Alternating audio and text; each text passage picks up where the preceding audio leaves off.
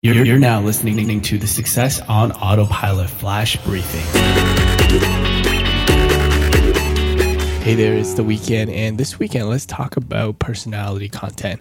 In the past, we talked about Easter eggs, but we didn't really get into some of the other ones, and we wanted to kind of share that with you guys this weekend on how to, I guess, put together dialogues for small talk or chit chat, right? And also have seasonal and curated content as well. So this kind of all falls under personality content for your chatbot and voice assistant. And essentially the basic rule is that you want to have fun in and fun out. And this is what the Conversational Academy in the Conversational Expert certification talks about is making sure that your personality content is fun in and fun out, right? So making sure that you never offend uh, the user and you want to stay on brand and it has to fit your persona and just kind of have a better user experience and increase that user connection.